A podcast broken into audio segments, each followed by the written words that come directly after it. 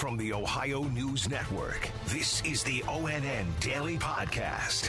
It is Monday, August 22nd, 2022. For the Ohio News Network, I'm Kate Burdett. In Columbus, teachers for the state's largest school district are on strike as of midnight. ONN's Tino Ramos has more. 94% of their members said no to that contract offer. This comes only two days from the start of school. The Columbus Education Association says they'll continue to deal with sticking points in the contract that deal with class size, class conditions such as heating and cooling in the building, and curriculum, leaving students to have to learn virtually if no agreement is reached by Wednesday. No new talks are scheduled. In downtown Columbus, Tino Ramos. The new school year for Columbus City Schools is set to start this week. ONN's Kiana Deiches explains how the district plans to handle the start of classes with teachers on the picket lines. If the teacher strike lasts until the 24th, the first day of school for Columbus City Schools will look much like it did during the height of the pandemic. CCS has been preparing for a remote start to the school year. The district administration will send parents information to begin the remote learning program before the first day of school school. Full time substitutes will teach remote learning, and sports and extracurricular activities will be canceled or rescheduled. I'm Kiana Deiches. Two brothers, both in their 50s, were shot and killed by police officers Saturday morning after a nine hour standoff near Howard, which is about 10 miles east of Mount Vernon. ONN's Bryant Somerville has more. The Knox County Sheriff's Office says Randy Wilhelm and his brother, Bradley Wilhelm were fatally shot by law enforcement officers after firing shots at officers. A bondsman was trying to arrest Randy Wilhelm, who failed to appear in court. The Ohio Bureau of Criminal Investigation is still investigating this shooting. In Columbus, Bryant Somerville. A man injured last month at a Timken steel plant in Canton died over the weekend. ONN's Homa Bash in Cleveland reports. 34 year old Joseph Farrell from Alliance was the father of three young boys, and he's been in critical condition at Cleveland Metro Health Medical Center's burn unit since July 26. He and two other people were hurt when a furnace exploded. Timken Steel offered a statement. Our deepest sympathies go out to his family, friends, and coworkers. We are continuing to investigate the cause of this incident. Homa Bash, reporting in Cleveland. Wendy's has removed lettuce from sandwiches sold in Ohio, Michigan, and Pennsylvania after several customers reported becoming sick. ONN's Eric Brown has the story. The CDC is investigating if Wendy's romaine lettuce is the source of an E. coli outbreak that affected at least 37 people. Officials with the Dublin based company are cooperating with the investigation and say the lettuce used in his salads is different and not affected by its decision to pull the lettuce from sandwiches.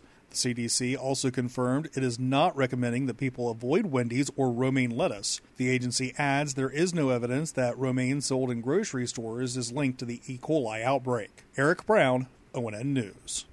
In Ohio, the CDC is reporting 123 cases of monkeypox. ONN's Brittany Bailey has more about vaccines and whether or not children are at risk. More than 1 million monkeypox vaccines are ready for order. Plus, the Biden administration plans to get 5 million more doses. This all comes as the U.S. is playing catch up with demand for the shot.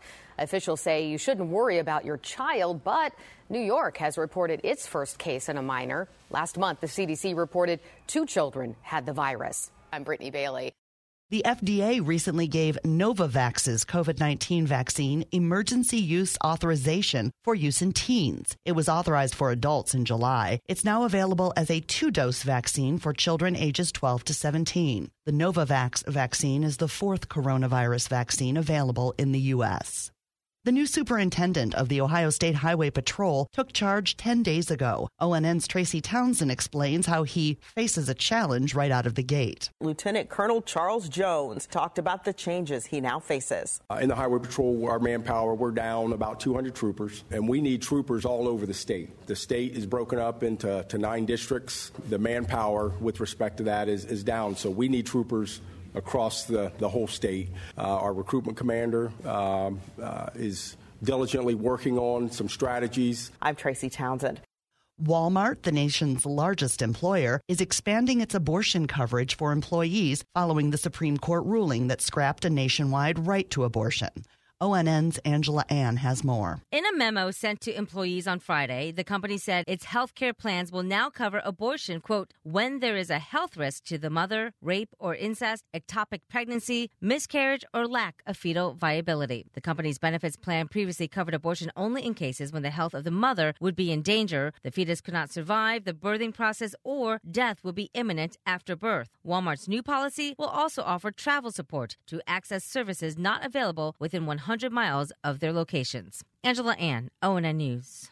In less than 10 days, the most recent moratorium on student debt is to expire. Education Secretary Miguel Cardona recently spoke about whether or not students could expect another temporary extension or if a permanent fix was coming. From day one, we've been really focused on making sure we're protecting our students and our borrowers.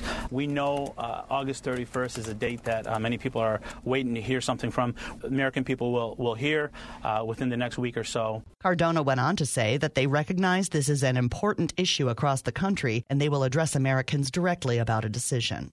And Ohio's largest ever economic development project is coming with a big employment challenge. ONN's Dave James reports. Intel announced earlier this year a $20 billion semiconductor manufacturing operation in New Albany, just northeast of Columbus. The company says about 7,000 construction workers will be needed to build the two factories. Those jobs must be filled even though several other big central Ohio construction projects are already employing thousands. And it comes during a national shortage of construction workers.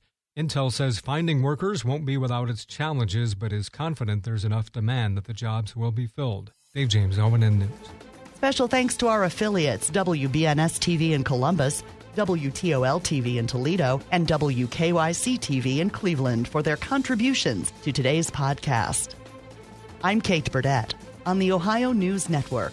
This has been the ONN Daily Podcast, a production of Radio Ohio Incorporated on the Ohio News Network.